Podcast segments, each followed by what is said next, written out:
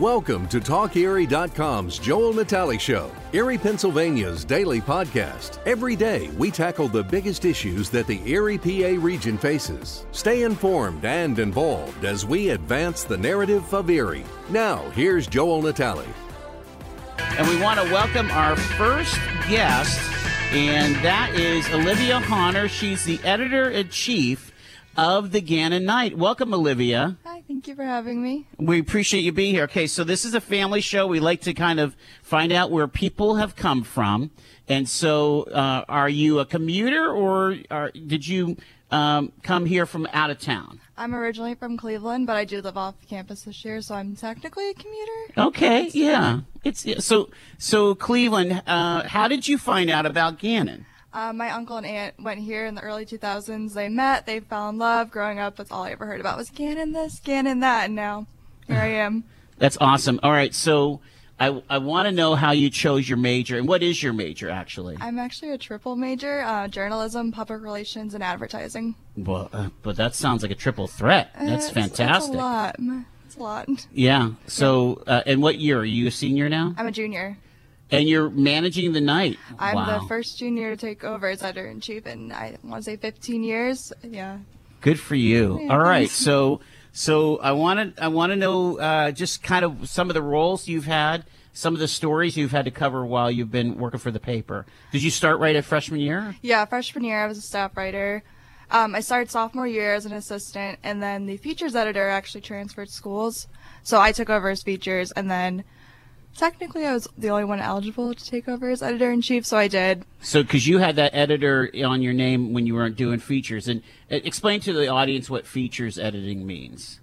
So features is similar to news, where features is more like, how do I explain features?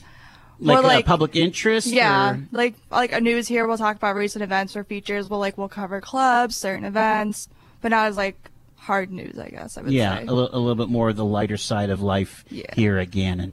Is there a philosophy with the Knight to kind of keep it to Gannon news, or do you try to kind of articulate stuff that's going on in the community and also in the nation? We do try to keep it more Erie. Like, we'll start with Gannon, but if there's something going on in Erie, we'll cover that.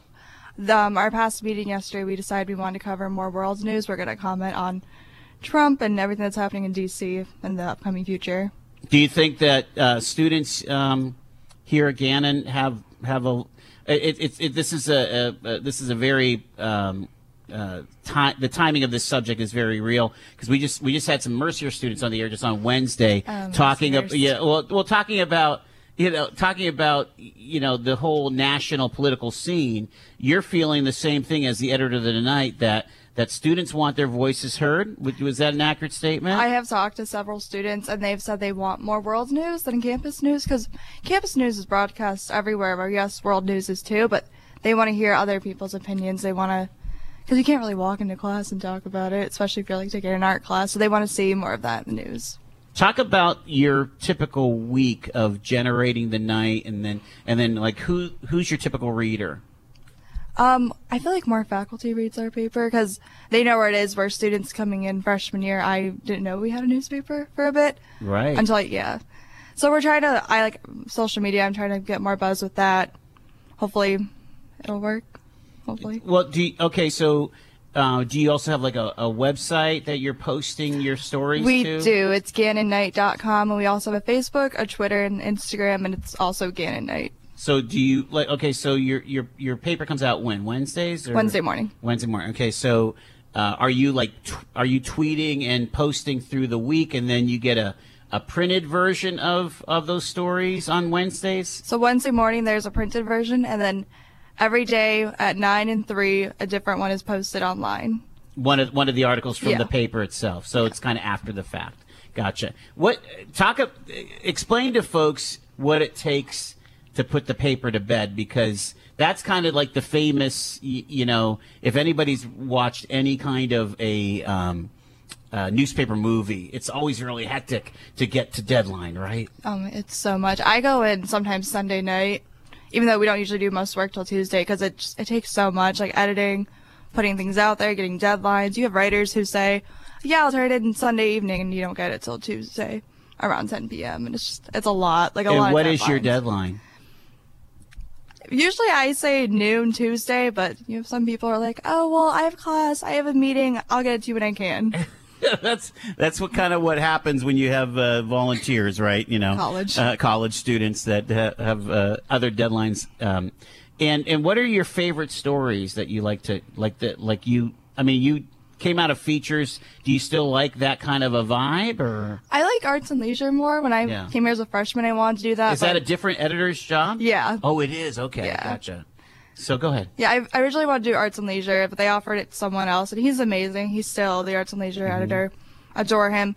I like more like talking about like what's happening in this building, the theater. But I do like features because when I took over, I wanted to focus more on clubs and activities happening around campus. Yeah. We did a lot of spotlights on that. We're doing a few teacher ones.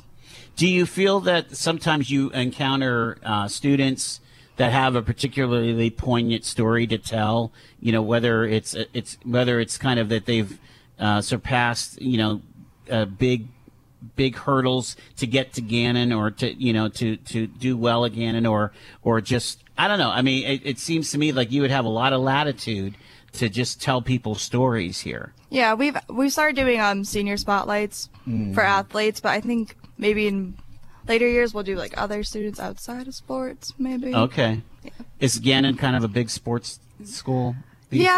I feel like sports and Greek life take over at the school. Oh, that's an interesting. Yeah. Really? Okay. I mean, I was in neither. You know, I was in shows, and so I felt like there was kind of a balance back then. But you feeling like these days it's pretty sports heavy, huh? Yeah. The football team is kind of dominant in the fall. No, not our football team. No. I'm sorry, but no. Okay. Good guys, just they need to communicate more. We haven't had the best record in a while. I gotcha. They, all right. Our soccer teams are great though. Okay. Currently, the guys are on a streak. The girls are always amazing. I'm a little biased. I have friends on the team. You have friends on the soccer team? Yeah. All right. So you're getting to deadline, and when do you have to actually submit it to? Don't you print it down at Corey still, or? We do. As soon as I'm done, I export them and I'll email him, and I sit there. Because the first time I did it, I didn't know what I was doing. He called me. He's like, "Hi, you did it wrong." So it doesn't. Yeah. This is what, to create the PDF. Or? Yeah. Okay. I didn't know what I was doing, but now I do. So honestly, some nights it's 10, some it's 11. It just whenever we get done. So you literally could have some students submitting late on Tuesday, and you're still getting them in the paper. Yep. Sometimes we have to sit there and wait for it. Especially like our Finding God article, for example. There's only one. Okay. So if you can't get it to me till 11 o'clock Tuesday, I will sit there till 11 o'clock on Tuesday. So, because you want that in there. Yeah. How's advertising going? Is there still a lot of interest in people advertising in the night? Oh, yeah. I got a call from a guy in Daytona Beach yesterday saying he wanted to put up an ad for the Welcome Center for college students to see when they're planning their spring breaks. It's like, wow. Yeah. That's cool. That'll be interesting. Well, and you're feeling like... You're trying to improve student readership. I mean, how many papers do you print every week? I think 200, I believe. 200 or 2,000? 200. We definitely don't go in the thousands. As far as the actual number of print. Yeah, I could be wrong. I feel like it's 200. I could be wrong. That sounds really, really low. Yeah. But because that, I mean, how many different bins do you have to fill? 8 or 9, but like sometimes. They aren't filled because the week before they weren't all taken. Gotcha. Yeah. Okay. More people go online than they do. And like, I don't see many people grab the physical one, but if you go on the website, it'll be like 800 views. Right. Well, yeah. And how about the social? Does the social seem to do pretty well? Oh yeah, it's doing better than it has in past years. I think because we're more active with it. Mm-hmm. Where when I was a freshman, it was every other week. Where I'm trying to do every other day. Sure. Yeah. What do you feel like this experience is doing for you, for your career? Definitely like opening my eyes. I did newspaper in high school and I felt like I wasn't learning much, but now I think it's helping me with like team leadership. I used to be super shy, so now leading a whole team, it's definitely got me out of my shell. Yeah. What are your aspirations for your career? I'm really not sure. Like part of me wants to be a writer with journalism, but I do love PR, so I would love to be a publicist maybe. Yeah. Yeah. Maybe write a few news release. I don't know. I get asked that every other day, and I still don't know what I want to do. Well, I mean, and you're coming up on time to do an internship. What are you thinking about? I mean, the actual Erie paper? Or, maybe. Yeah? Yeah. Or back home? Would you do a summer internship back home? Or no, I'm staying here this summer. Okay. I think I've like officially moved out. Oh, I'm a big girl. Okay. Oh, wow, that is big. I'm old. Is big. I'm old. So all in all, I mean, 3 years into this, are you feeling like you've made a strong decision to come to Gannon? Oh yeah, I love it. I mean, originally I did want to go to a school in DC, but after being here, it's more home. It's more. I feel my advisor knows more about my life than if I went to a bigger school. I would have been just a number. Yeah. So I love being at a small school where everyone feels like family. What would you say? What's your take on Erie itself? It's interesting. Being from Cleveland, I mean, every place has its personality. Erie's definitely its own, but it's beautiful. I've seen it like during the summer. Some of the people are really nice. I had a friend who told me an hour ago she was walking around the city and a random lady came up to her and gave her a flower, and I was like, "Oh, like that's really nice." Yeah. Do you ever get out to like gallery night or some of the stuff? Oh yeah. Yeah. Okay. Oh yeah, I've been to those. Get to experience. I love the museum. I just bought a membership. Oh, good. Yeah. Yeah. Oh, beautiful. Well, I won't keep you. Thank you so much, Olivia, and the editor in chief of the Gannon Knight. And I'll be thinking about you on Tuesday night when you're setting the hot lead to that's what they used to do. It was hot lead text. Really? You don't have to deal with that anymore. Thank God. We use Adobe. We use Adobe typeset, not lead typeset. Thanks so much, Olivia. And the director of WERG, and he does so much more, is Chet LaPrice. Well, good to see you, Chet. Thank you, Joel. This is fun. I love being, hey, you want to come up here and grab a headphone and be on the radio? I love doing that kind of thing. You don't ever say no to that, do you? No. You know, a funny story if you got time for a quick second. We got lots of time. The last time this happened to me, I was still working at XTA doing country, and I was down in Nashville for the country radio seminar, these radio stories we love. Yeah. And it was Saturday night, the Grand Ole Opry. I had gone to see that, and I'm just wandering up and down Broadway, and I go into Ernest Tubbs' record shop because I know the Midnight Jamboree is going on in there. There you go. And they're doing that live on air at WSM 650, clear channel station. You can hear in like 38 states. And comes in just fine in Erie, too. It does. You can pick it right in, and the guy on the air, I'm just watching them do this, and there's a few other people in the shop just rummaging through the bins and the records, and they go to the break, and he says, anybody here from Country Radio Seminar? And I shoot my hand in the air. I thought he was going to just acknowledge me on the air or something. He says, get up here and put a headset on.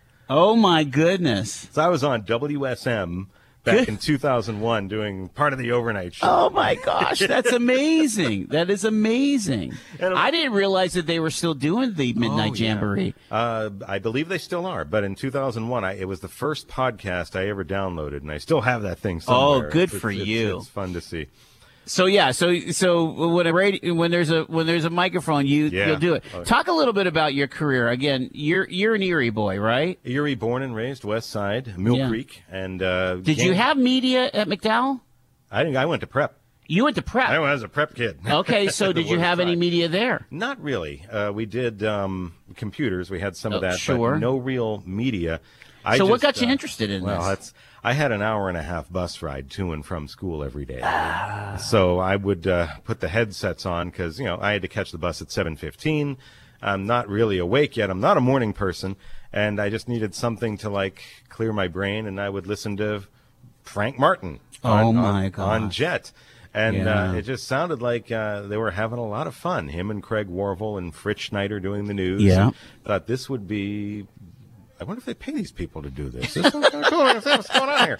So I started researching into that, and now that's funny. Looking at all the regional schools, and Gannon had the radio station, and at the time a TV station. So I said, I'm coming to Gannon. I'm going to check this out. Yeah. Oh my goodness. Well, we have very similar experiences. That yeah. How did yours? Because that was the same way. Is listening to the morning mayor on that little plastic GE radio on the top of our refrigerator. All throughout my life, I wanted to be in broadcasting since I was 11. It's a bug that bites, and then it just doesn't let you go.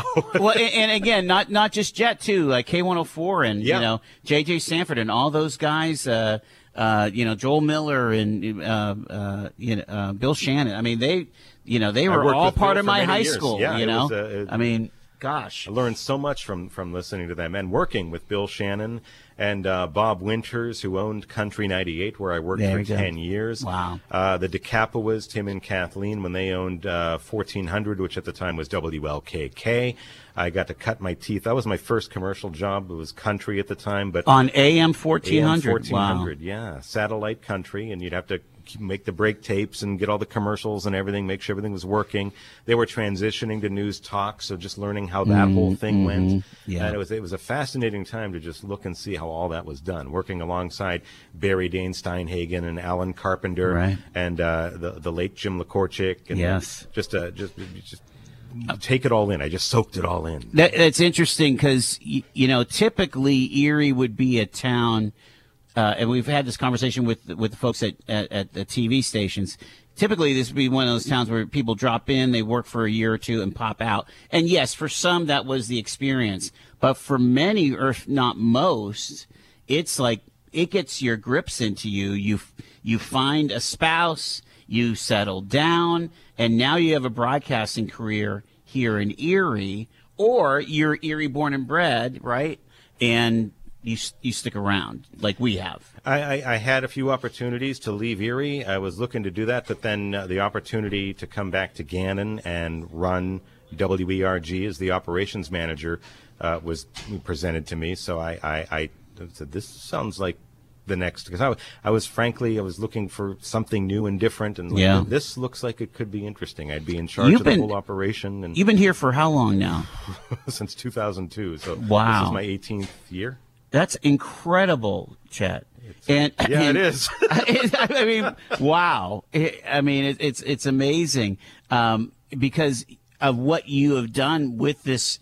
I mean, this is a college radio station, but it's much more than that. Really, it's a community asset. I love this place. You know, I mean, talk about it. It's always been a two-part mission for WERG. One, service to the community with unique, diverse programming you won't find anywhere else on the dial. And two, a service to our students as a unique learning laboratory for a dynamic educational experience. You know, we put you on the air. We'll show you how it works. We're not just going to throw you in the studio, but you don't have to wait until your senior year and just stare behind the glass door saying, I wish I could do that. No. Wish I could touch one of those knobs. No, we'll show you what those buttons do. And yes, you're going to press the wrong one. I still do. It's all about how to recover from that afterward, and we'll show you. My problem is I haven't been turning off the mic these days. I keep on talking into the break. Hey, we are down to our 1 minute, so I want you to stay over the news break because I want you to share some of the successes that WERG has and some of the challenges because this is a 100-year-old technology. 99.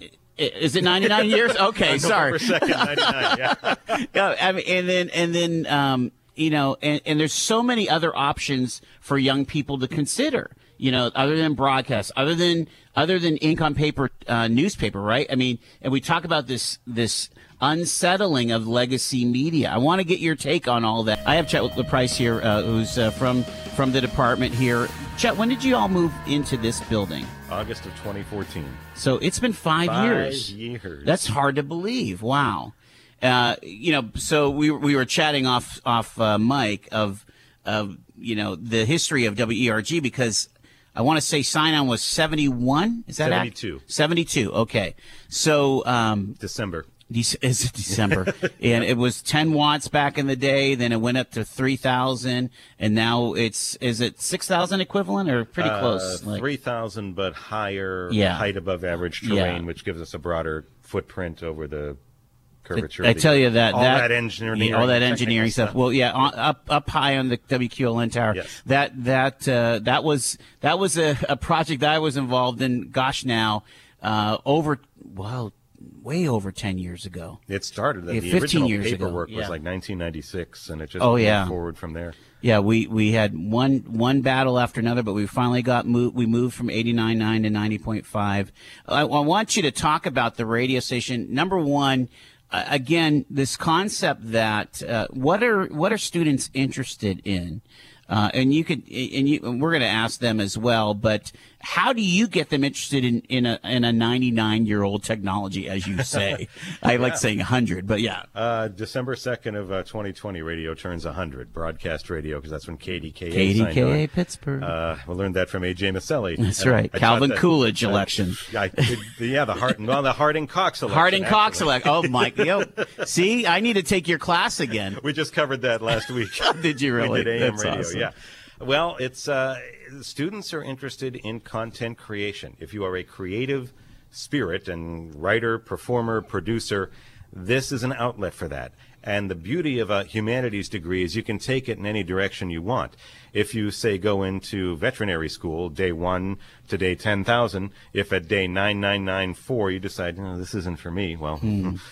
It's a little late to say that. Yeah. But with this, you can branch out and do different things. You can go into broadcasting. You can go into podcasting. You can create content. You can work as a PR director at a hospital. You can, I always use the example of Matt Walker, one of our graduates who went down to PNC Park and was the director of all in-game entertainment. So all the stuff. That's what Matt did before. Before he went into graduate school, he worked for the Pirates for several years, and everything you saw. And now he's doing finance up here? Isn't this the same Matt Walker? No, it's a different Matt Walker. Okay, gotcha. Sorry about that. I'm like... Yeah, this is a...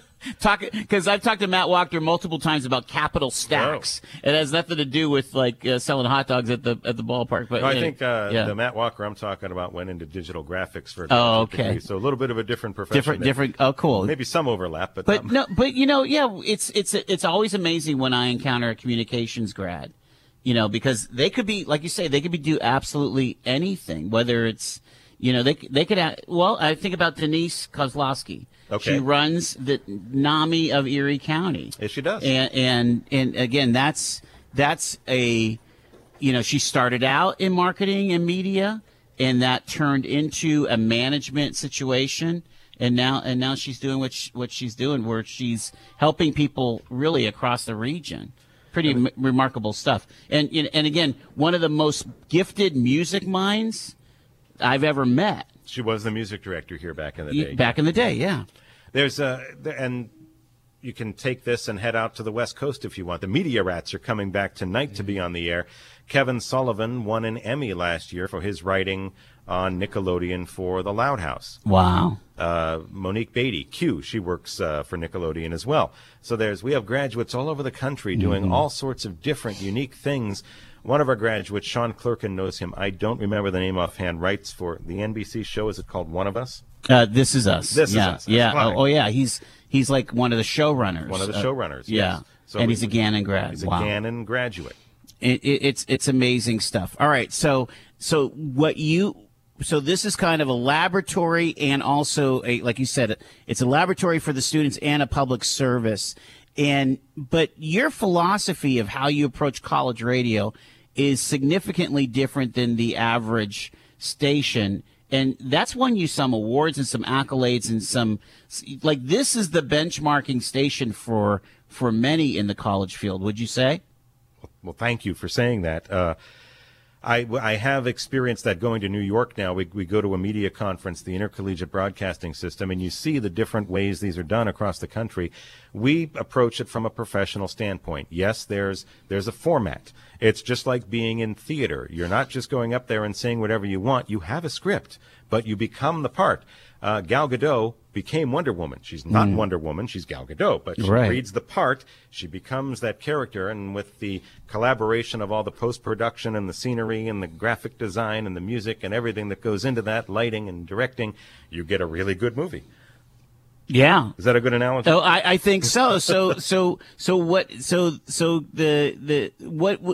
format? What would you call it now? Because back in my day, we didn't have a Rocket 105. So we had to be the rock and roll station for town. WERG was an album-oriented rock station up until about 1989 or so. Yeah. And Rocket signed on, and the managers at the time wisely took the station in kind of a new wave direction, which we were kind of like, really? At first, but then it's like, oh, this music's kind of cool. Yeah.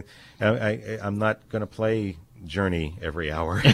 No offense to Journey, but there's other stuff out there. But, the music I thought was really cool, and it's stuff I hadn't been exposed to before, and as a student, that was fun. And now we are a modern rock station during the week, so you hear groups like Cage the Elephant and Of Monsters and Men, Weezer, Green Day, and we mix that in with some of the older stuff like Depeche Mode and New Order that you're just not going to hear anywhere else curated in that way. And yeah, and I think that's the big distinctive that you bring, that you brought with ERG versus your typical college station. I might be wrong on this, but I'm not sure that they're going back into the gold like you do, where so it's more accessible. I mean, I listen to here's the big misnomer. I'm 57 years old. I grew up with rock and roll. My bumpers are U2. I feel like I have a little bit of a knowledge base of what's happening in what's cool music. I like to call it gig myself, but anyway, no, I mean, it's so, I mean, you could reach out to a 55-pluser by playing very, very cool music. Like you say, Depeche Mode, Tears for Fears, some of that classic 80s and 90s. Well, we don't benchmark or pigeonhole things. We don't have a consultant in San Antonio telling us this is what the 34-year-old male is listening to. People like diverse music. There's a lot of stuff out there. Our college students are listening to country. I was doing the music radio WABC thing in class, just doing a montage of everything they played, and one student asked me, is this available on YouTube? I said, that's where I got it. I'll send you the link, because she goes, this is all wonderful music. I love this stuff. Wow. And here she is in her early 20s. Early 20s, and has no idea what Music Radio 77 WABC was until that class. Incredible. Because that was the foundation of Top 40 radio. Right. But you can't pigeonhole someone and say, well, you must be a classic rock fan or you must be a country fan. It runs the gamut. There's interests all over the place, and that's why on the weekend we do Super Soul, and then on Sunday we have community programming, a Latin show, an Italian show, a polka show.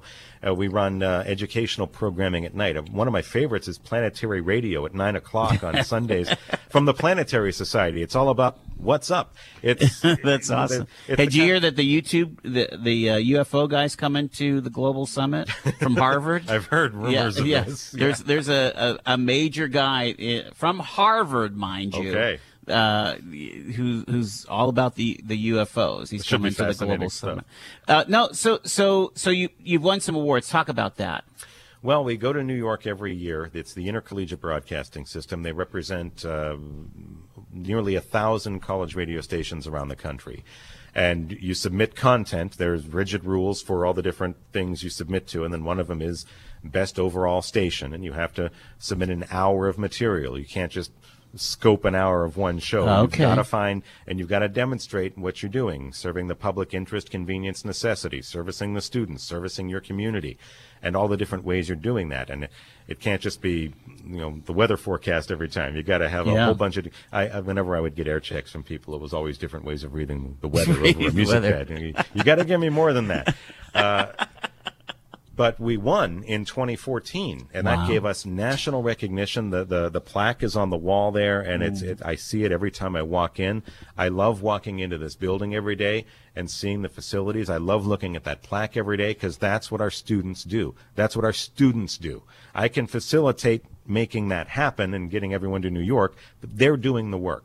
Right. And it's amazing to see year after year. I love just sitting back and listening to a radio station. Our students are in charge of all the day-to-day facets, whether it's news, music, sports, social media, production, promotion, you have it. They're doing it.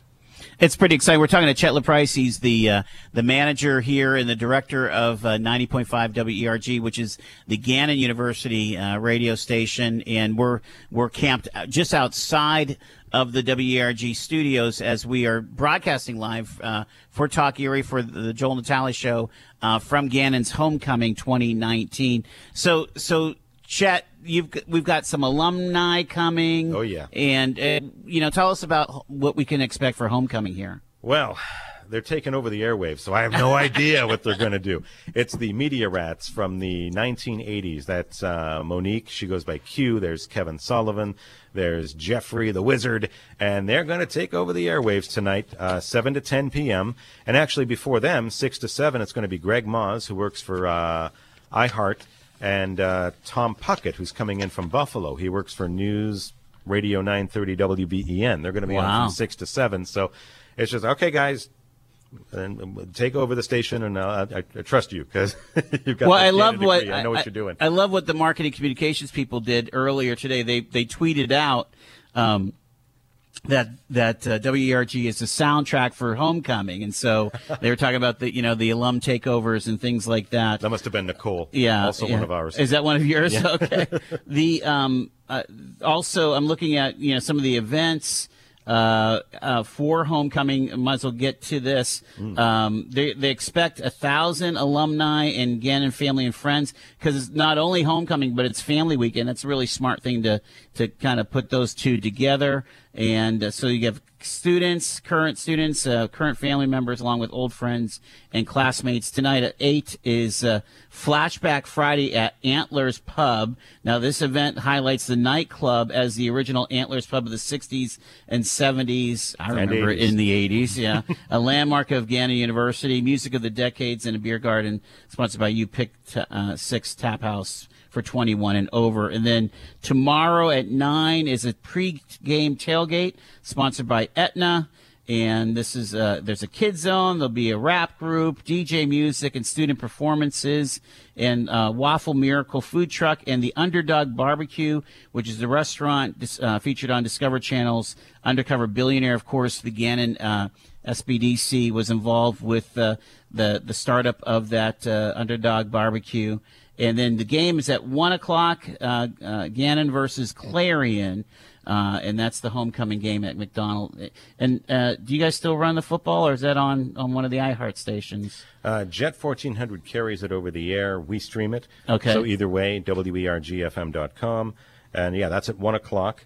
The pregame, our students are emceeing that, too. Oh, cool. Yeah, that's the talent show. That'll be Brian and Cameron right in front of the Recreation and Wellness Center. So, busy weekend. Tell me about how, you mentioned this is content creation. And so one of the things that I always loved about, coming up at Gannon is you could do theater and you could do the broadcasting or do the media thing or the writing thing. Does that still happen? Is there still a lot of that cross-pollination where the theater kids are on the air and the on-air kids are on the shows? Oh, yeah. In fact, this is crazy week because some of our air staff is involved in the current production at Schuster Theater, which is Almost Maine. So they're voice tracking their shows here because they're on stage at the same time that the shows are on. Yeah, voice tracking is part of a thing in radio, so they learn how to do that here as well. We have what I like to call industry standard equipment, wide orbit, which you use. You got the remote unit I want to talk to you about. This is cool. So it's easy peasy. They learn how to work all that equipment and then go do the show at the theater. So I told them this week, catch a nap whenever you can. Oh my gosh, yeah. This is show week. This is show week, yeah. Wow. We're all on. Incredible. And you said as far, more and more, this is a good year. A lot of young folks have chosen Gannon as freshmen. What are freshmen like these days? Inquisitive, just like you and I were. They want to know about things. It's all about making it interesting, I hope, at 8 in the morning. Yeah. And, we were discussing FM radio this morning and then satellite radio and then streaming and Pandora versus Spotify, which is better, and every hand went up. I think it's like, Spotify for sure. See, it's like Marvel versus DC. You're never going to get an answer. I prefer Spotify myself. But you have to pay for Spotify. There you do, yes. That's the thing. It is it's not advertising-driven. It's sponsorship-driven. It's sponsored, yeah. It's subscriber-driven. That's it. Subscriber, that's the word I'm looking for. Well, Chet, I really appreciate your help with this whole broadcast, and you're going to help get me some more folks to come on the air, class should be letting out here in the next 5 minutes or so. Yeah, it's quiet right now because there was a 3 o'clock class, but it should start picking up here again in a little bit. We'll have a lot. And here's the other thing that we haven't even talked about yet is the whole visual arts and as far as like the digital stuff that MC teaches, and we'll have to talk to Mary Carroll about all that because there's a whole other skill set that didn't exist when we were in school, of using Photoshop and using Premiere Pro and all that stuff, the non-digital, non-linear editing and stuff. The industry keeps changing. We got to keep dynamic and on top of it because That's the thing. It's not the AM's not coming back as a music format, so we have to move forward from that. You know, we're talking to Chet LaPrice. We're live from Gannon's homecoming here. We're in the School of Communications and the Arts, and I just so feel home with MC Genstmeier.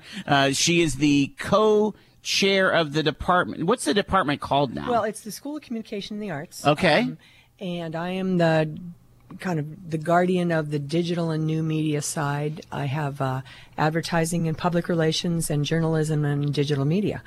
So those are kind of my components. And Sean Clerkin is in the theater side. So he's got theater tech design and theater. He's got performance for media and stage. And he's got the classic major, which was the theater comm major. The theater comedy, yeah, yes. Right, yeah. Right. That was the crossover one. Absolutely, yeah. I mean, and again, back in the day, we had three majors. You could be at all theater, all communications, or both. Correct, yeah. That was, and now I think with the addition of journalism, kind of a good, if you're a writing geek and you like to write, journalism is a good fit for you. If you are want to design messages for advertising and that kind of good stuff, advertising is a good medium for you. Do you find that the young people are really gravitating more to like either the ad side or the marketing side or the digital side vis-a-vis some of this legacy media?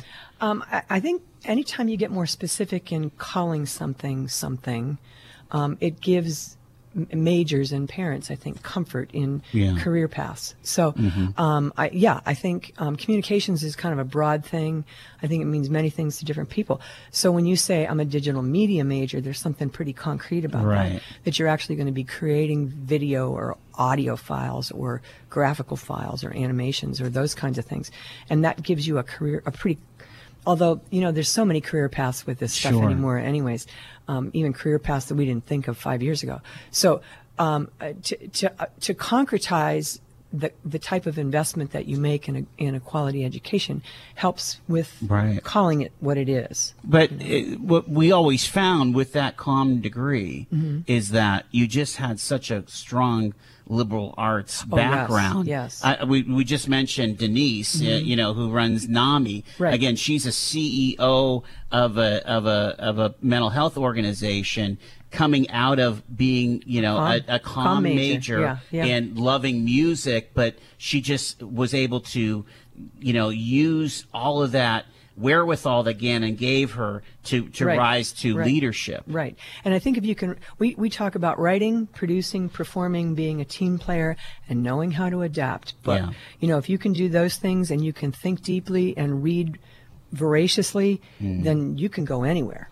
Wow. You know, I think it is a skill set and a sensitivity and a depth of experience that Gannon gives you that, boy, we've got people out in California, we've got people out Florida, we've got people in Iceland right now. I'm thinking, oh my gosh. Aussies in Iceland right now, and doing great stuff. You know?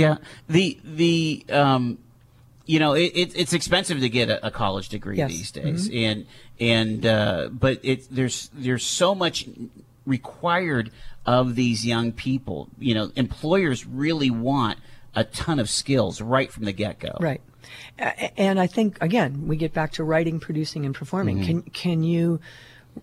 Can you write a clear script? Can you produce a clean message? Do you know how to work with people? Yeah. You know, there's really no excuse to get that comm degree or get that degree from any university and be doing Abercrombie and Fitch or working in retail. I mean, that was always kind of the big joke is that, you know, there's you know, the shrinking number of newspaper jobs, the shrinking number of TV jobs, but communications now is embedded in everything. I mean, look at the big marketing communications department at Erie Insurance. One Fortune 500 company is massive commitment to this stuff. And newspapers may be, you know, the physical paper may be, those numbers may be shrinking, but the need for quality journalism has not. It has expanded.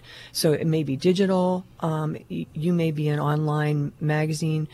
You may be working for an online version of the Washington Post, for that matter. Right. But we still need people that can contain content and decipher it and communicate it back out. And tell the story. Right. As we are here for Gannon Homecoming 2019, and just so it is literally coming home for me. This is where I spent four of my best years of my life, not in this building, but with these people, and that's what counts. Right.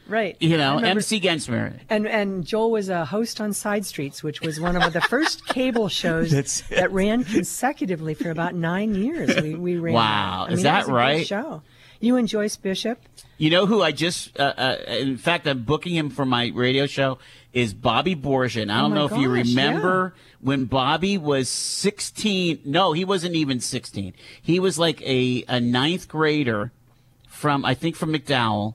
And he was doing magic on our show on the old TGIF. TGI Fridays. Yeah.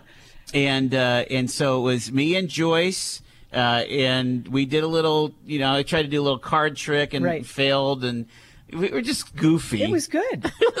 Well, we won a couple good awards for that show. You got really good at it after we left. Well, I'm thinking, Jimmy Stu and John Thompson, and there was a whole bunch of people. Our producer was Deb Ireland, who went on to radio, and now she's a lawyer. In Texas. Yeah. And again, there's another career path, right? To come out of with a communications degree here at Gannon, get on the air. She woke thousands up every day. I think on Rocket, right? Right. Yeah. And then Deb and Mojo. And then she had the desire to get a law degree, and she was good at it. Yeah. She was a clear thinker. She was a good writer, and she liked working with people. Incredible. And she followed a great path for her. Yeah, we had Chris Sanders, another one that did the same thing. I think it does provide that kind of wonderful opportunity for anywhere you want to go. Yeah. Again, writing, producing, performing, team playing, and being adaptable. There you go. And you can go lots of directions. Of course, you know that my former producer, and now one of our salespeople at the radio station, is Shani. Sure. Shani Lloyd. Shani Lloyd was her maiden name. That's right. Yeah, Shani Bills. And she excelled in the theater. She did shows on ERG, but that she wanted to be on the boards. Mm-hmm. And she says she was maybe one of the last people to perform on the old Gannon stage. Right. Which was a lot of, but I think the skill set is the same. I think the ability to reach an audience, the ability to kind of construct a message and kind of follow through. You got ethos, pathos, and logos. We can go through that whole rhetorical style strategy thing. But theater and communication are wonderful partners. And I think about all of the true eerie gems, the legends that appeared on that Gannon stage and on the Schuster Theater now, everybody from a John Burton to, to Sean Clerkin to, Almy's dad, Alex Cometti, directed that show that was still one of my favorites when I got to sing some Cole Porter. Yeah, with it was Sunshine and Afterwards Bonnie Doan. And we were Bonnie, and I can't remember even what my character was, but we had three songs. It was fantastic, and just these memories and things. I don't think people understand, well, or maybe they do understand just where you get that glue. Of connection to your alma mater. Here it is, 35 plus years ago now. Oh yeah. That I used to walk around. Well, because I've been here 37. Yeah. So this is my 37th year. Well, so, and so you that connection stays. Right. And what's cool about Gannon is that the consistency is here. You're here. Right. Sean is here. Right. Dave Blates is still here. Chet is here. You find the good people and you keep them. That's amazing. You find the good folks and you give them the freedom to do the creative stuff that they need to do, and they're all good teachers and they're all good communicators, and they all really care about what they're doing. They're practitioners in the field. They create every day, and so that kind of joy stays with us. It's kind of cool. We look a lot a lot of our conversations are really on a macro level. Mm-hmm. You know, where's Erie going? And again, we just got some bad news that the estimate of our population has dropped mm-hmm. again. You know, it's like, gosh, has it not stopped just yet? And they're hoping that when they actually do the hard count for 2020, our population will pop up. But this is a chance to kind of look at, here are the seeds of where Erie's true future is bubbling with these young people Correct. That are in these hallways. Mm-hmm. They are the seeds. You're right. I mean, there's a lot of kids from Erie. There's a lot of kids that may stay in Erie. Right. They find an internship here, go out and work, and then they get hired. Thank God, and that's a wonderful thing. Well, I think about the kids we've sent to Erie Insurance, the kids we've sent to the hospitals, the kids. We have a wonderful Sarah Gungeon is up at. The vets, Erie Veterans Hospital up there. Wow. And she's doing great stuff. So you're right, we plant the seeds, and hopefully those things sprout and can grow roots here, which will help the whole city. Well, yeah, I mean, these are large nonprofit organizations, but they really are engines of not only economic activity, but really of that human capital that we're desperate to have. Who's going to make the Erie of the future? Well, we're walking amongst a lot of the Erie of the future right now. And I add into that the arts. We send folks to the art museum. We send folks to the Playhouse. We send folks to the Philharmonic. We've got good relationships with. And the arts are what keep people alive and hopeful. Yeah. So sending young folks into the arts meaningfully that can keep those organizations going and excelling is part of what we want to do too. We have art galleries here on campus, and we like to give folks the opportunity to understand what the management of an art organization mm-hmm. takes.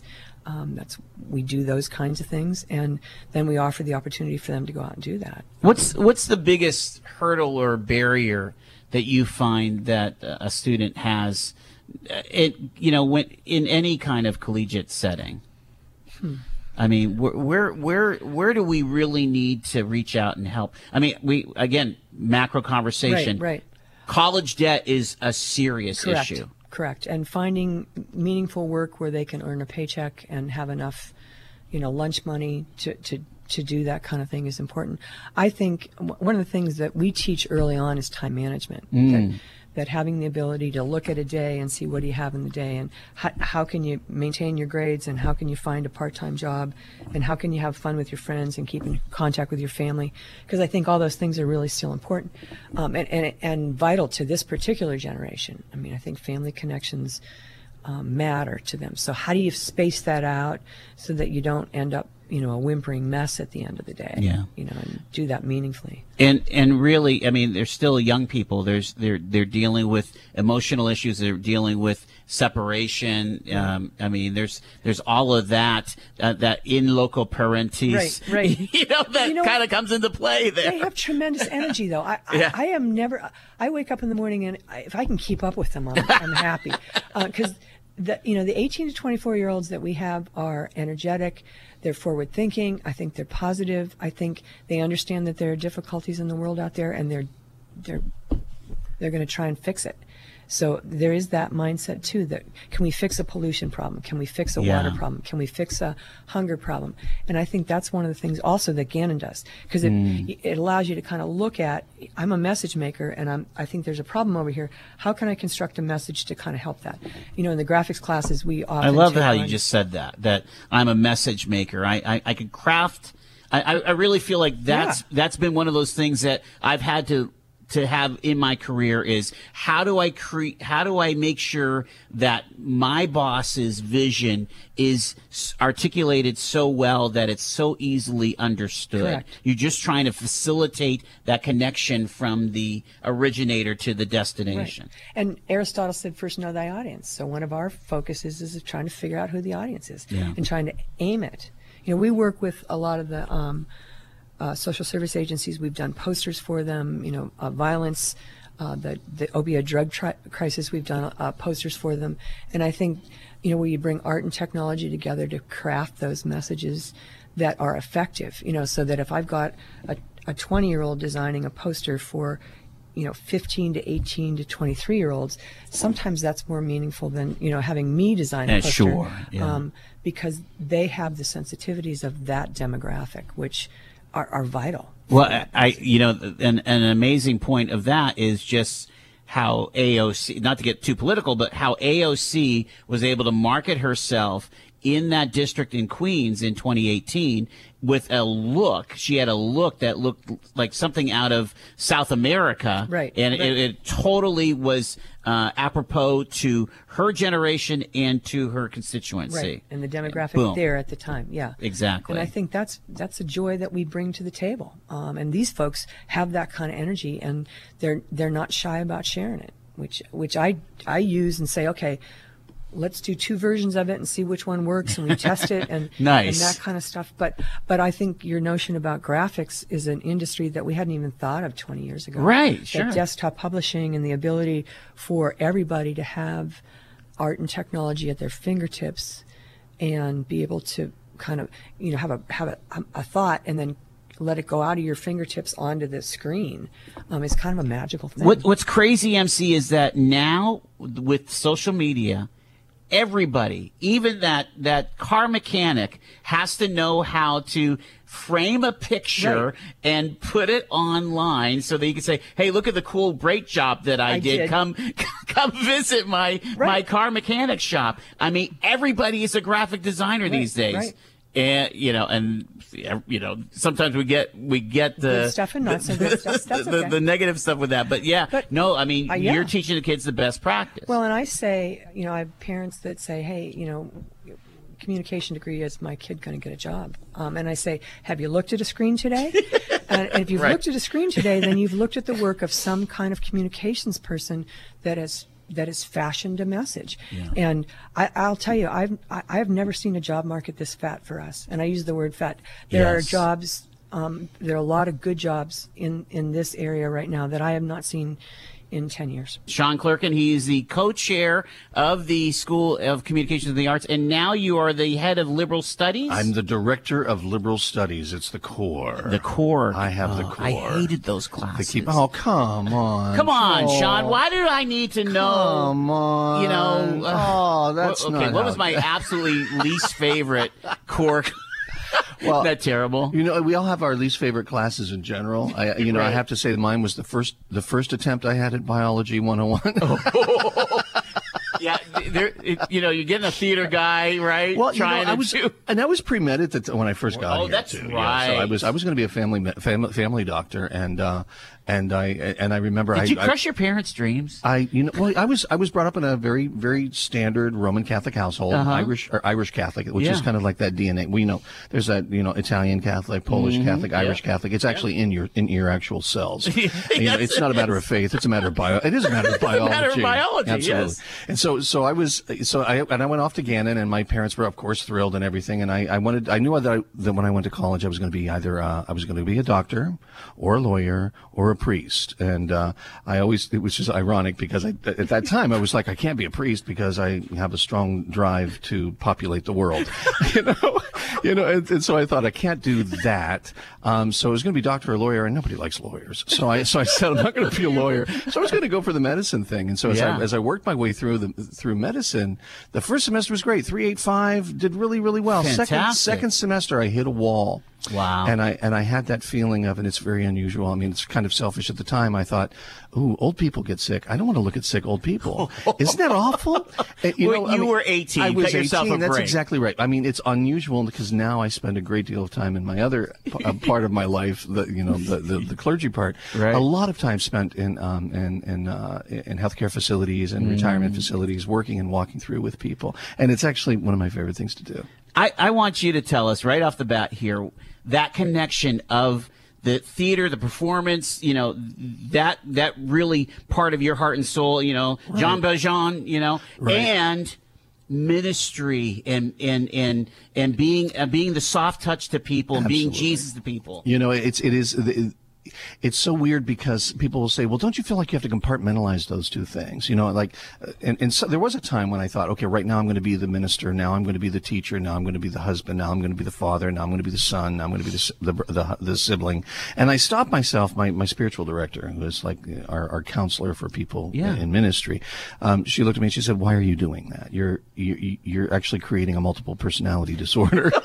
And she said, why don't you just do all of those things at the same time and realize that one gift supports another. My love of other persons, my care for and appreciation for the gifts that we have in the world around us and the gifts in creation are also the same reasons why I want to tell stories that affirm our mutuality, our mutual dependence on one another, our love for one another. We might not always agree on how to get from point A to point B, but we know we all need to get to point B. And so that idea of So for me, from a ministerial perspective, it feeds my my performance aspects, which feed my teaching aspects, which feed my educational processes as well. Wow. And also then those things feed back into my ministerial work. It's all part of being me. Well, you are definitely a high capacity person. You have to be in this role. Well, yeah, I realized that because I avoided theater because I thought there was something else that I was supposed to be. And then when I finally said, you know, one of the things I do is I sing, and one of the things I do is I tell stories, and one of the things I do is I encourage and facilitate that work in students and in others. So I realized, oh man, I'm going to have to be a theater professor. Yeah. Same thing happened when I finally was tenured at Gannon back in 1998, and I went, now what? Isn't that wild? Isn't that crazy? Well, it's so weird, but I think about this, but I signed my first contract March 1st of 1989 was when I signed, and I've been here for 30 plus years. Incredible. Which is just, I one of my colleagues said, that's so wonderful. I said, what, that I have no ambition? I'm still at the same place. Yeah. And they were like, no. And I said, no, I don't totally get it. But where's hometown for you? Hometown for me is Johnsonburg, Pennsylvania. Okay. In the middle of Elk County. Yeah. So you escaped. Well, you know what? It's interesting because growing up there, 1 minute. Yeah. It was a challenging thing too. It was a bit on the challenge, but it was also wonderful. I have to say, because it was. I always say Johnsonburg was a nice place to live, but I wouldn't want to visit there because there's not much to do when you visit, but when you live there, it is just gorgeous. It is absolutely rich, and a real relationship with everybody else in the world too. So liberal studies is kind of like the cauliflower and broccoli, you know. Yes, I mean, it's the kind of stuff that feeds you well, but it's not necessarily great to chew on.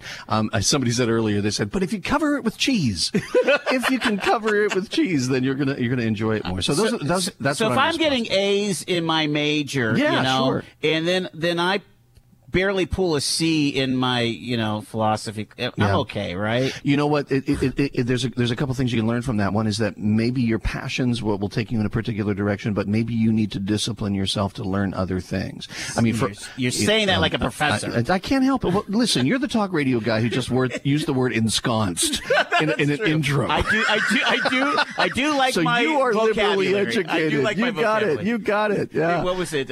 Who was my English teacher? English 101. Renner was Dr. Renner. Renner was my journalism. I loved Renner for journalism. Really good. Great. He was great. But Dr. Minot wrote the book. Walter Minot. Yes. He wrote the book on rhetoric that we all studied from. He was actually on my discernment committee at the church to help me discern whether I was going to go into ministry or not.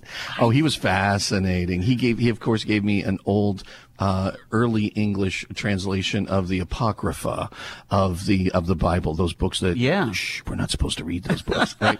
He was, of course, well, if you're Catholic, you're supposed to read them, but right? Those are the ones that but he gave me this beautiful version of them. Wow. He just passed away a couple of years ago, actually. Is that right? Really nice guy. He taught me the words red herring and gobbledygook, because that was his deal. A good one. Yeah, because he hated run-on sentences. Honestly, again, and he had this voice that sounded like this. Exactly right. It's like a character. And I think about how when I'm called to edit, because in my job at the church, I was a communications director, and so I would help my bosses write their letters and do their communications. And I was a very, very specific editor, chopping, getting to the point.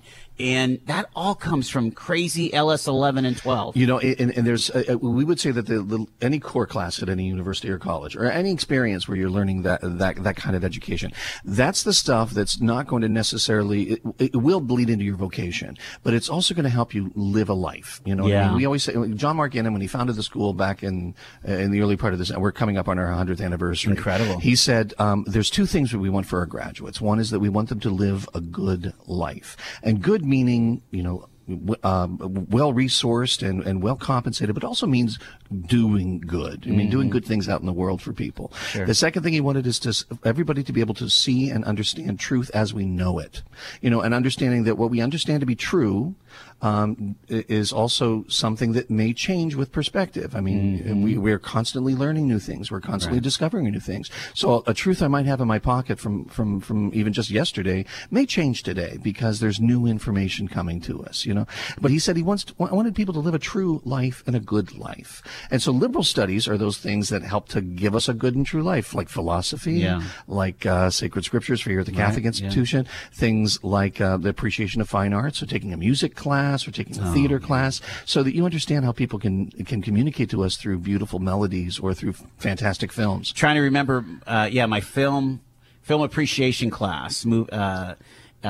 Did you? What was his name? Oh gosh, it was so good. Bob Vales, was it Dr. Vales? Vales was around, but it wasn't him. No, because he did some film. But it might have even been a priest actually that did film. Because again, there's another moment from Gannon. Father DeSanti. Father DeSanti. Yeah, yes. So he's showing us this old Western. And it's this episode. I'll never forget it. It's this episode where this guy comes in.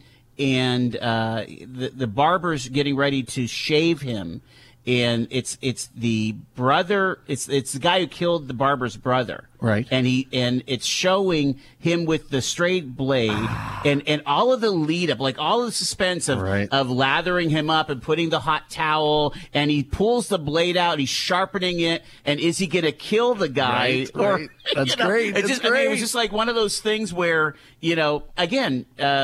You're broadening your horizons.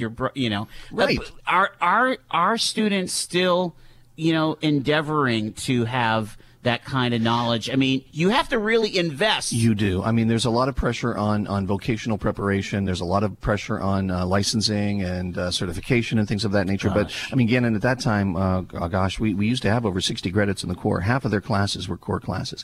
We've cut that significantly now, but we're also not really about counting credits, but we're looking for those experiences, and we're looking for those educational competencies. It's an educational buzzword, but what it means is, what can you do? Yeah. What are the things that you can do having had these experiences? So we're trying to find those things that you can do, or those dispositions that you can hold on to that are gonna fill your life, so that when you do come home from work at 4:30 or 5 o'clock, or 7 o'clock at the end of the day, you have some other thing that continues to feed and challenge and build you up. Well, I'm still singing those Cole Porter songs that Alex turned me on to back in Sunshine and Afterwards. Absolutely. You know? I was thinking about that. Yeah, you and Bonnie playing. Yeah. You were playing husband and wife there. Incredible. Yeah. We just saw Bill last week. He was in town doing a lecture. He was my theater professor here. Talk about where theater is at. Well, it's great. I actually just stepped down as director of theater. Elena Manchester, one of our graduates, went off to Florida to pick up her MFA in acting, and she's back, and she's been back for a few years, but she just took over. In fact, she just opened Almost Maine last night at the theater, sold out house. Nice. Tons of students, which was really kind of exciting. Cool. and it's a very, very funny 9 little vignettes. It's kind of sketch comedy on a little bit of steroid. I mean, it's a little better than Saturday Night Live. You're a little bit more challenging, and but it's just a really entertaining evening, and so she opened her first play of her first season in here.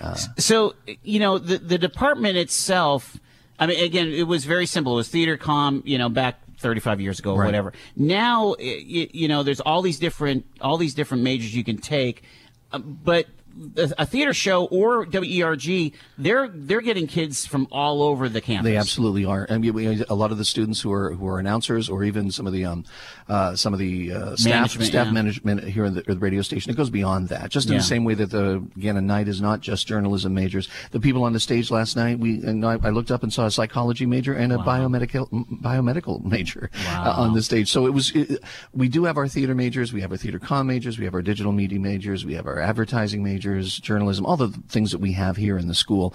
But it is also a place where other people can come and continue to share the talents that they have. You know, I mean, gotta love that. Yeah, and they don't want to put down their instruments. They don't want to stop singing. They don't want to stop acting. They don't want to stop writing. They don't want to stop sharing or creating content, even if they are majoring in something else. So it's nice that they have an opportunity and a safe playground to do that. And that's, you know, we're an academic program and an academic school, but we're also a place for extra and co-curricular activities. Where do you see the whole school going next? What are some of the aspirations that you guys have? Oh, it's so exciting. I mean, what's really exciting to us is to just keep an eye on what's happening in the world, in the world around us. Seamus, my son, is actually a student here. He's a dual major theater comm and mid-level education, focusing in social studies and special education.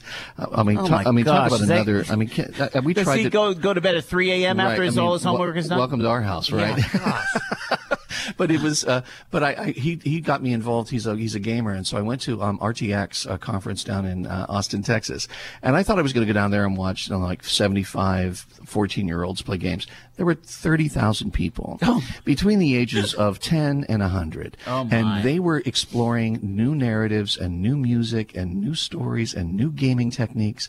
And I went to all of these, and the conference was not just about playing games. It was about content. It was about delivery. It was about design. It was about promotion. And I'm watching this whole thing, and I came back from that, and I went, guys, there's something happening in the world, which is really exciting. Not that we necessarily want to, you know, jump into gaming or anything, but it's interesting to me to see what we mean by digital communications, what we mean by theater. You know, there's a traditional, legit theater on the stage, but there's also theater happening, you know, that's being streamed. We were saying during the break about podcasts and all these other things. It is an exciting time for young people to be going into communications and arts fields, because the fields themselves are just exploding with possibility. Yeah. Well, I think, you know, we talk about legacy media. We talk to the folks from the newspaper all the time. Right. You know, I mean, we all need the new thinking, the new energy from this new generation, right? Because and also somebody needs to give these baby boomers a little run for their money, so they can keep moving on. Right, you know? Right. You know, but there's a part of this also is about empowerment too. They're going to do things differently. And I will say, at the age, I just turned 56. And so at the age of 56, they come in with some ideas, and I just kind of want to roll my eyes and think, oh yeah, I remember my first beer. But I also sit back and go, but Sean, you know, part of it is having the freedom to explore something new, because even if you risk failure, and they are sometimes afraid to risk that, but if they risk failure, even by failing something, they're going to learn something from the experience. It's going to make them stronger for the next challenge that they're going to face. Absolutely. You know, so I love the idea of saying, give it a try, give it a whirl. Right. I'm anticipating that it's not going to go well, but you know what? Nobody's in any danger, so try something new. And it'll be hopeful, and I'm hopeful that those that are behind these industries, those that have that fourth out of six stations, could say, you know what? Let's build a play box. Let's build a sandbox for these young minds to create a radio format that could just blow a town on its head. It's interesting, as you just said, that we're in the process right now of exploring a new minor we're going to offer in creativity and innovation. Oh, cool! And it's actually going to create a kind of like a fun little beehive space where students from all different majors. You can have somebody there from theater, and somebody from communications, and somebody from biomedical engineering, and somebody from computer science, and somebody from health sciences, from nursing, and they're going to be able to play together and just imagine and just try to come up with new ideas. Again, we do have people that want to do traditional things, but we also have people who are on the cutting edge saying, I wonder what would happen if. And I love the idea of providing a space, or providing a facilitation of that kind of mindset. It's something we're new right now in the development phase here at the university. Do you think that again, now that you're kind of getting up in the upper echelons of universities, what is it going to take to like, for example, to advance educational attainment for Erie. I mean, this school was founded on Archbishop Gannon, you know, making it affordable for the newspaper boys. Like, he always talked about that. And of course, if you don't have any means, you can get that Archbishop Gannon scholarship, and where they max out your Pell Grants, and then they'll make up the difference, you know. But what's it going to take to build more diversity and more educational attainment for schools like this? That's a great question. I mean, it is so difficult to build diversity, because the minute you do that, it sounds like you're manipulating the market. You know what I mean? Right. But providing an opportunity for anyone who wonders, or anybody who imagines, or anybody who thinks they can get here, just having an open door, having a sense of welcome, having a sense of facilitation. If somebody comes onto campus and said, "Why, I think this could be my place," and what can I study here? And that we have to be ready to help them find their way to it. I'd like to say that we are. You know, I'm really proud of what we're doing with admissions. I mean, 4,444 students right now currently involved in the two campuses. Isn't that great? And that's even in the world of where the macro issues of holding back international students. Right. I mean, it's very difficult now for internationals to come over because of the macro policies, right? And so for you to be maxing out, that's pretty good stuff. Isn't that great stuff? Yeah. So I'd like to believe that we're still doing it, but I think you're right. There's anybody who wants an education should be able to get an education. I think that's important. I think we also have to capitalize on a wide variety of educational experiences. We do need to focus on technical skills and technical vocations as well. There's a lot of great jobs out there, and people do not have the technical education to fill them. Yeah. So we have to focus on those areas too. And I think we're diversifying what we have to offer, and I think that's one way that we can also invite a diverse population of students. I'm pretty excited about, and again, it's in another building, but this whole IHAC thing. The innovation district. I tried to resist the coolness. It's really cool. It's really cool. And we've got with us Brian Bowersox. He's the general manager of the college radio station here, the university station, 90.5 WERG. Welcome, Brian. Thank you. Glad that you're here. All right, so tell us a little bit about your story. How did you get to Gannon?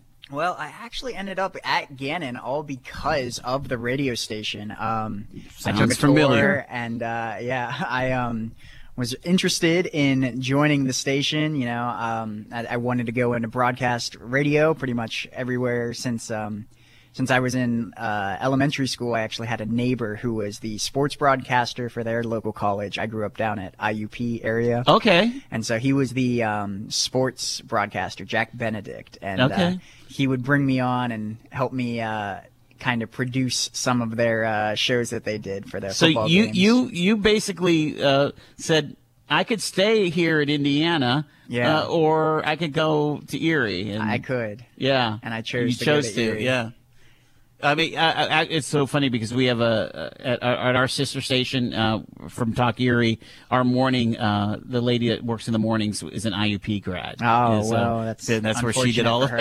She did all of her stuff there many years ago. Anyway, so you found out about Gannon. You found out that they had this very cool radio station up here, and that was what you've been, you know, focusing on. Yeah, I mean, coming in, I was a little intimidated. I wasn't exactly sure the whole process that it was going to take, but getting in my first semester, I had two shows, and from there, I found a few managers who wanted to take me on as an assistant, and I just kept growing from there. Became a training director last year, and then as a training director, I ended up winning an award last year. We had our college radio awards, the IBS, the Intercollegiate Broadcasting System. Yeah. And I was able to help the station take home the best training method in the nation. That's fantastic. Number one in the nation. Good for you. So I was pretty proud of that. I'm trying to remember how I used to train my jocks. I was the PD my senior year at ERG. And, you know, we were still doing vinyl back then. Oh wow, that's so I think you had to learn how to cue up a record and not have you know, to get too scratchy and all that stuff. Yeah. Right. Yeah, you have a little bit of an easier job, but I don't have to worry about that. But the computers, they can goof up if you're not careful, right? That's what I'm actually every day I have something new to teach or a new experience or something that I've never even thought of as an issue or a problem, and it'll come up and something new will happen and I get to try and jump in and save the day. I think that's kind of what my job is, right? That's awesome. All right, so you told me off mic that you're heading to graduation here in just a couple months. Yeah, I'm going to be graduating in December, fingers crossed. All right, so what's the immediate plan? Well, I'm definitely interested in continuing. Like I said, I want to join broadcast radio. I've been interested in that pretty much my entire life. Have you put in any tapes? Chet, I'm saying tapes. That's ridiculous. Man. So send your tape and resume. That doesn't exist anymore.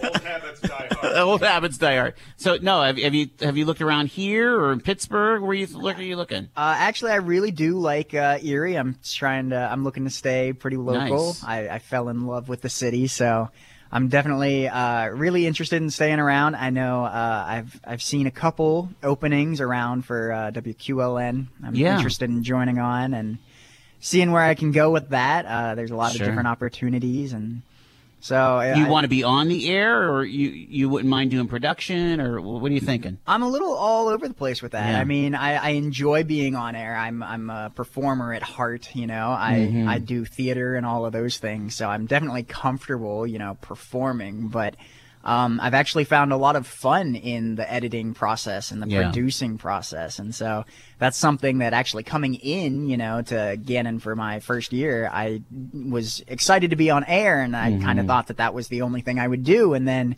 the more I stuck around, the more I was like, oh, this is a lot of fun. Yeah. Actually helping produce, you know, a bunch of different promos and things like that. Terrific. Hold on a second. We want to say hi to Ann O'Neill, right? Welcome. Jump on that microphone there. And tell us, get us up to date on your end of things, because the whole advertising and marketing part of communications now is like the hottest thing.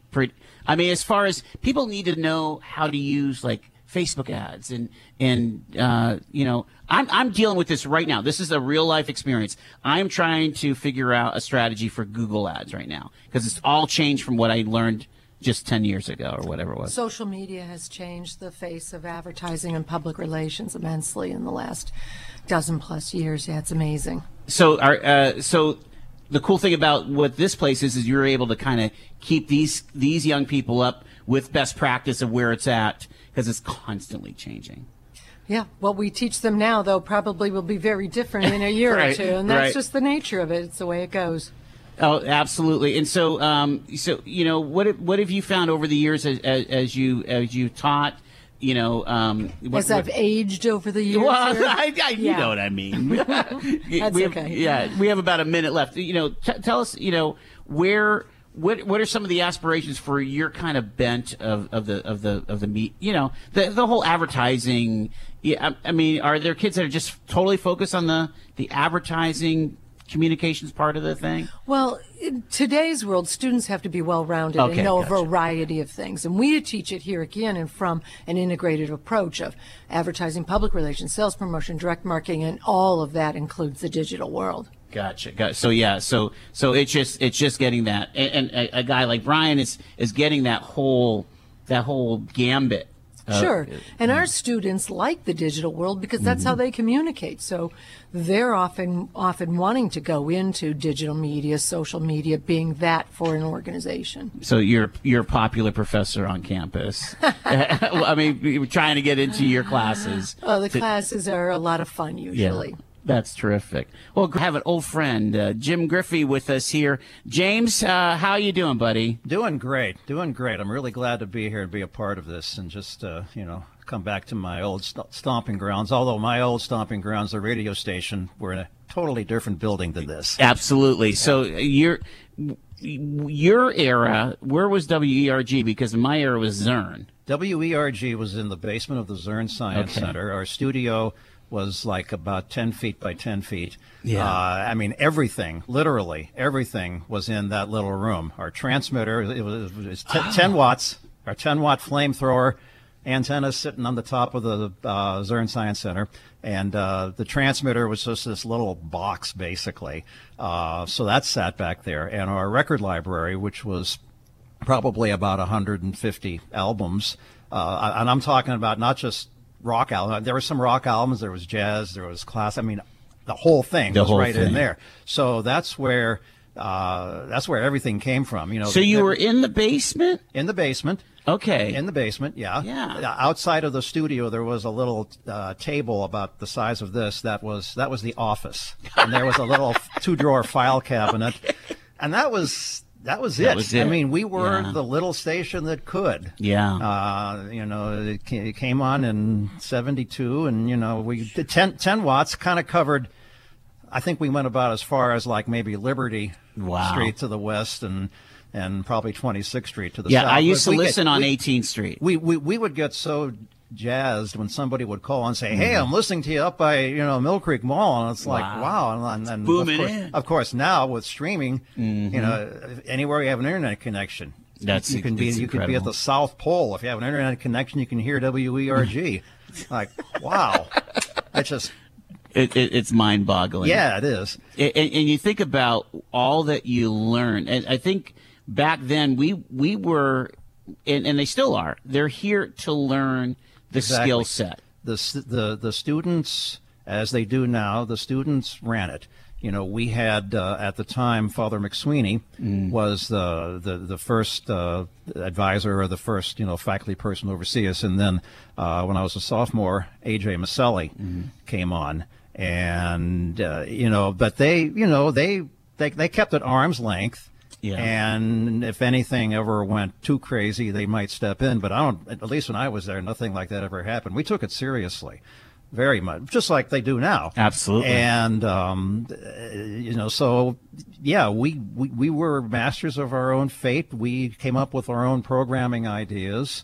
And you know, within the limits of what we had technology-wise, it was just a great time. I mean, it was a tremendous learning experience, and so many of us that went on to become professionals, not just myself, but a lot of other people that stayed in the business for a long time, started there. It's a great training ground. Wonderful. Well, and really, isn't it amazing that you've been able to be gainfully employed?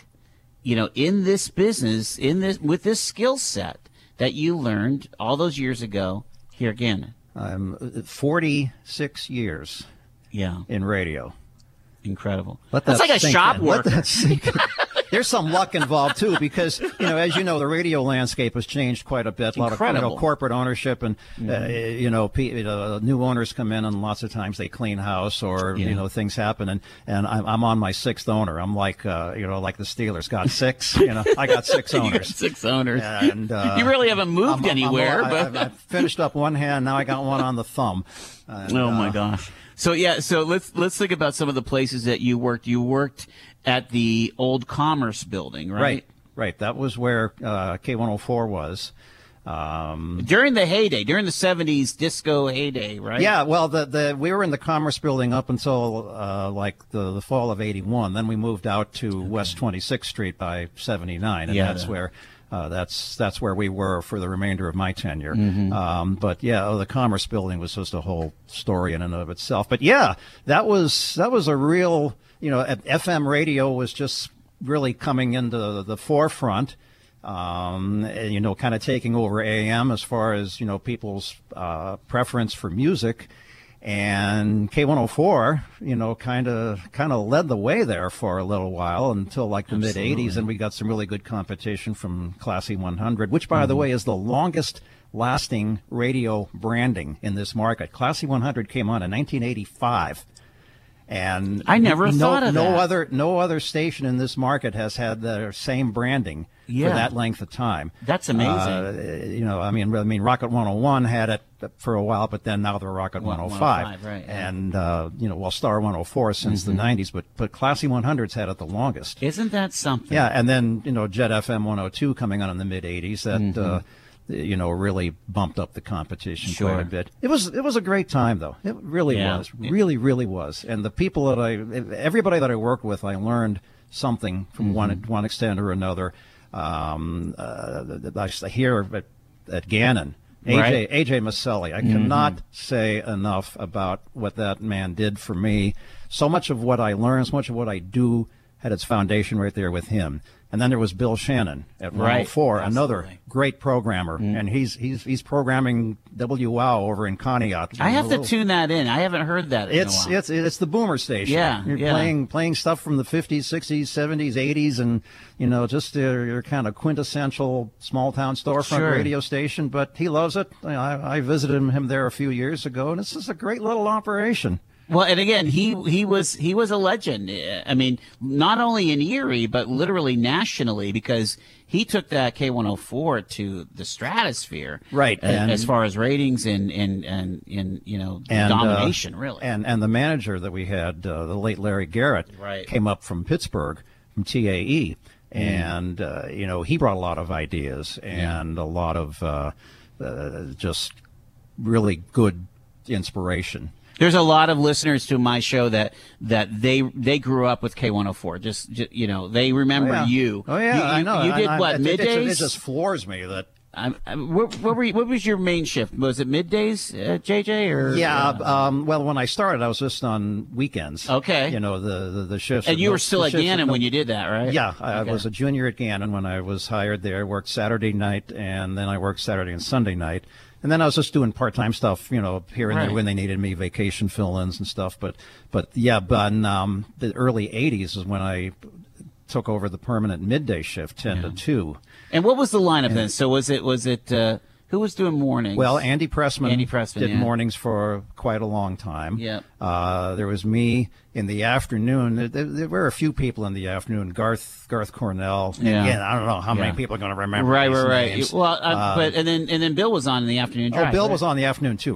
Right. Yes, I can't. He for a long time he was there in the afternoon.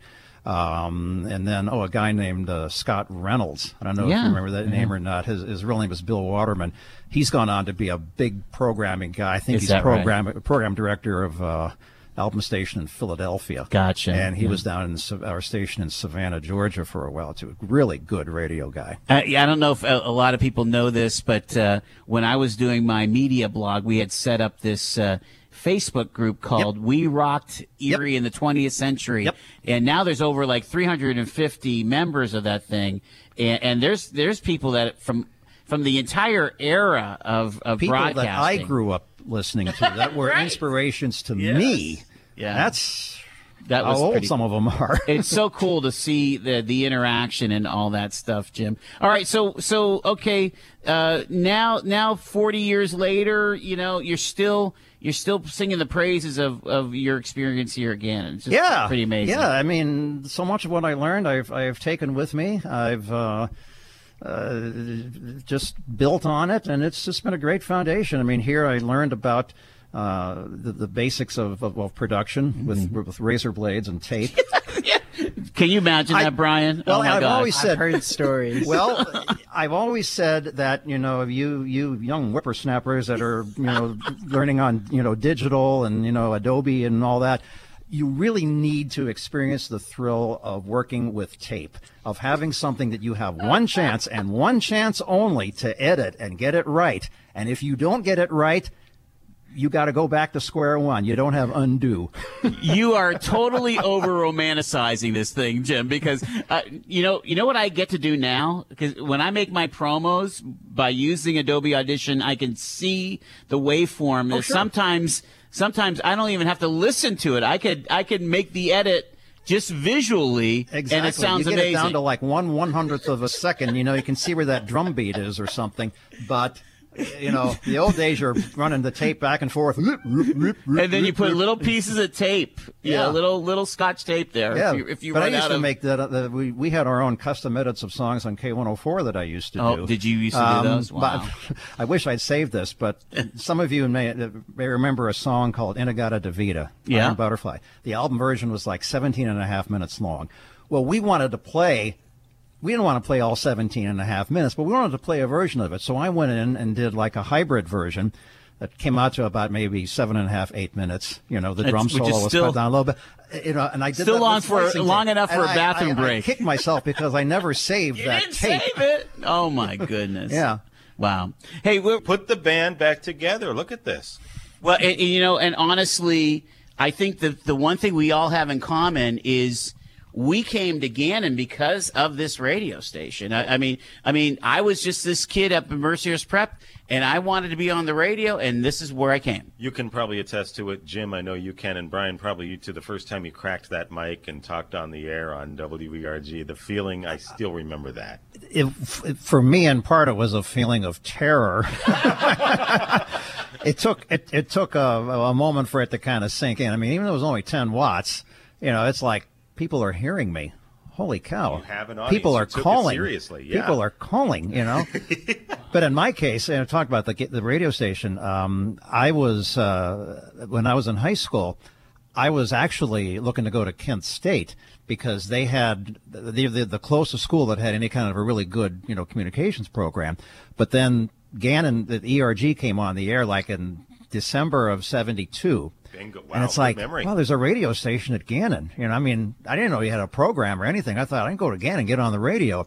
But then a couple months later, there was an open house of some kind, and I came down and I met Father McSweeney, who painted the sky every shade of blue about this program they were starting, and so I came on board. And my class was the first class to go through all 4 of our college years in the department. So really, there wasn't much of a com arts department before you guys. It sounds like. I don't even think it existed, apart from. I mean, it wasn't like an actual major or anything. I think it was called the Department of Theater. Well, yeah. Actually, technically, my degree is theater and communication arts. But I didn't do any theater, unless you count playing drums for a show as theater. But you know, as far as acting, no, that's not me. That counts. You were part of the production, and you still do that at the Playhouse. Oh yeah, I'm still there. Well, although not with the current production, Phantom, which, by the way, go see it. It's sonically, visually, just incredible. But there's no drum set part for it, so I got actually got to watch a show for the first time, or the first time in a long time, and it's quite an experience.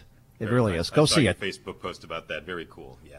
Yeah. How do you track all of those shows? That do you like set aside a pair of sticks or something like that? Or well, that'd be very expensive for you. I have a trunk. I have a trunk in my basement, the trunk of memories, with every program. Oh yeah. Every show that I've ever done, and I kept track in the computer, but. A few years ago, we had this virus come in and basically ate everything on our hard drive, and dummy me didn't save anything. So I lost a lot of that. So I kind of went back and kind of figured out where I am as far as productions, number of productions that I've done. So that's how I keep track. Let's talk a second here. I want to get the expertise of the young one who's about to enter into this field, and some of us older guys. I mean, radio takes its licks, you know.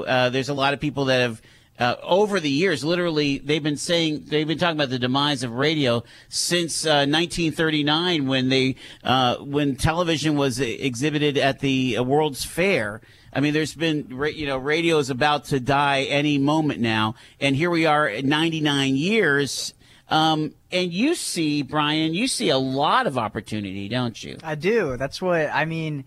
There's a lot of people, I think it's the idea of like traditional radio is the thing that's really gotten people down on it, and it's a lack of understanding of all the different opportunities and the growth of radio and where it can go, because I think a lot of people just go, oh, well, the only way I listen to the radio is when I'm in my car, and they don't think of all the other opportunities. I mean, podcasting is a form of like broadcast radio, and I mean, that's what all these shows are. It's just a podcast, but we don't call it that, we call it radio. And so I mean, I think it's funny whenever people, you know, they'll talk about YouTube channels and how, you know, these people grow and they have vlogs and stuff, and that's it's the same thing, they just call it something else. And so I think that's something that I've been able to identify, that it's not just radio is not falling off the map anytime soon, and it is evolving and changing, perhaps traditionally how people perceive it or thought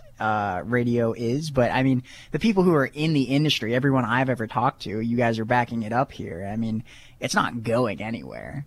Well, and Jim, what is it? 93% of Americans listen to radio at least once a month. It's and incredible. I'll tell you, you know, we living in this part of the country, we're not subject to like hurricanes and natural disasters and stuff. But you know, down with Dorian and you know any of the hurricanes that have come through, you know, when a storm, when a disaster of some kind knocks out the cell towers, literally and figuratively, when the power goes out, you know.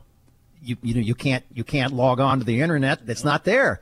No. What's there? Radio. A couple of years ago, down in Puerto Rico with Hurricane Maria, the only link those people had were those AM radio stations down there that stayed on the air with generators, and that's it's always going to be there. It's always going to be there. Weigh in, Jet. Yes, disaster preparedness for radio. That's where it's unique and it's. It's a real lifeline, but we can't just look at that. It's got to be. It all comes down to content. If it's compelling content, exactly. I remember listening to K104 and Jet and you know jocks like Jim Cook, and I knew if I tuned out, I was missing something. That's the whole thing. It's what you do in between the songs. You know, I mean, you can make up your own song playlist, you know, and listen to whatever you want, but it's what you put in between. It's the content. Content will always be king, always. Everybody just got to remember that. Do that. And my own playlists on, you know, that I make on Spotify and Pandora or whatever, you know, there's nothing there but the music. And maybe I want to be exposed to something else, or I listen to what it's telling me I like, and like, why do you pick that song for me?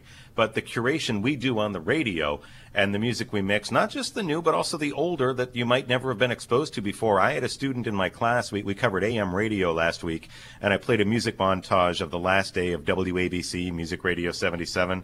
They did this whole montage of their entire history of music from the 60s and 70s. And I had the students say, gosh, is this a YouTube video? This is like my favorite music. I love all this stuff. So it's not just the newer stuff. It's the older stuff. And it's stuff you've never heard before that you can get exposed to. And that's what I think part of the magic of radio is. The music, the information, the entertainment that we curate and we interact with our audience. And that's a special bond that I remember growing up with on the other end of the microphone. And now I get to be on this end, and I still love that every day.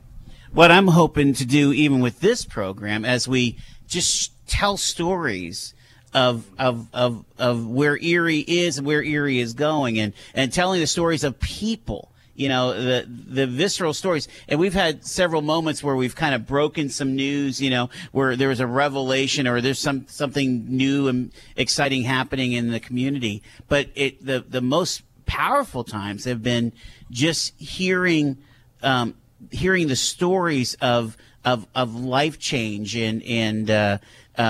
or of a program that's really making an impact. I remember we had the folks on from Penn State Core, and they're talking about how many kids just go around with just a lot of anxiety and a lot of, you know, they're just dealing with anxiety and depression, and how these college students are able to kind of go in and make an impact in bettering their lives. And it was just so powerful and moving and poignant to me. And I feel like being able to have the space and the breath to tell those stories, even in spoken word form, you know, and then to utilize what you say, like you say, Chet, the content on multiple streams. So if you want it on YouTube, you can get it. If you want it on a podcast, you can get it. But gosh, the radio is the catalyst for that. I agree. I looked at the figures for it, and Jim's right. Radio reaches 95% of all Americans, and it is still the most widely used form of electronic media out there. There's TV, there's streaming, there's, you know, all this other stuff, but radio still commands the most. I don't want radio to get complacent. I think we always have to think of, you know, reinventing ourselves. But it's there's I've had such a rewarding career in this, and there's so much fun when I come to work every day with this kind of thing, not just for what I do, but to see young people get involved in this. And I would look back and I've got a news director, a sports director, a promotions, a social media manager, program director, and they're running the selector program, they're working the computer systems, they're making sure the content and the kill dates all match up and that we're not running promos after the event ends and all those things. You know what I'm talking about, all these things.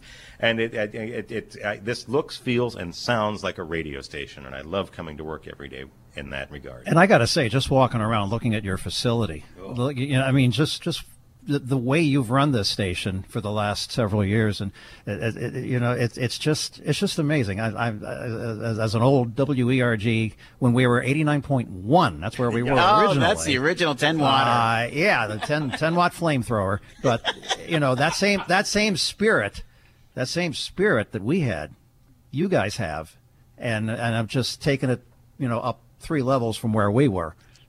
So my hat is off to you. Thank you, Jim. I really appreciate that. And let's tip it all to A.J. Maselli, who's this building was his vision, and it's come to fruition, putting our department in one whole school and one building that's uniquely our own. And the synergy, as you said, the level has just increased. We don't have the Gannon Knight in one building and the radio in another, and we're all in one place now. You've been listening to The Joel Natale Show, Erie, Pennsylvania's daily podcast from TalkErie.com. Subscribe to our show on your favorite podcatcher and get involved by emailing joel@talkerie.com.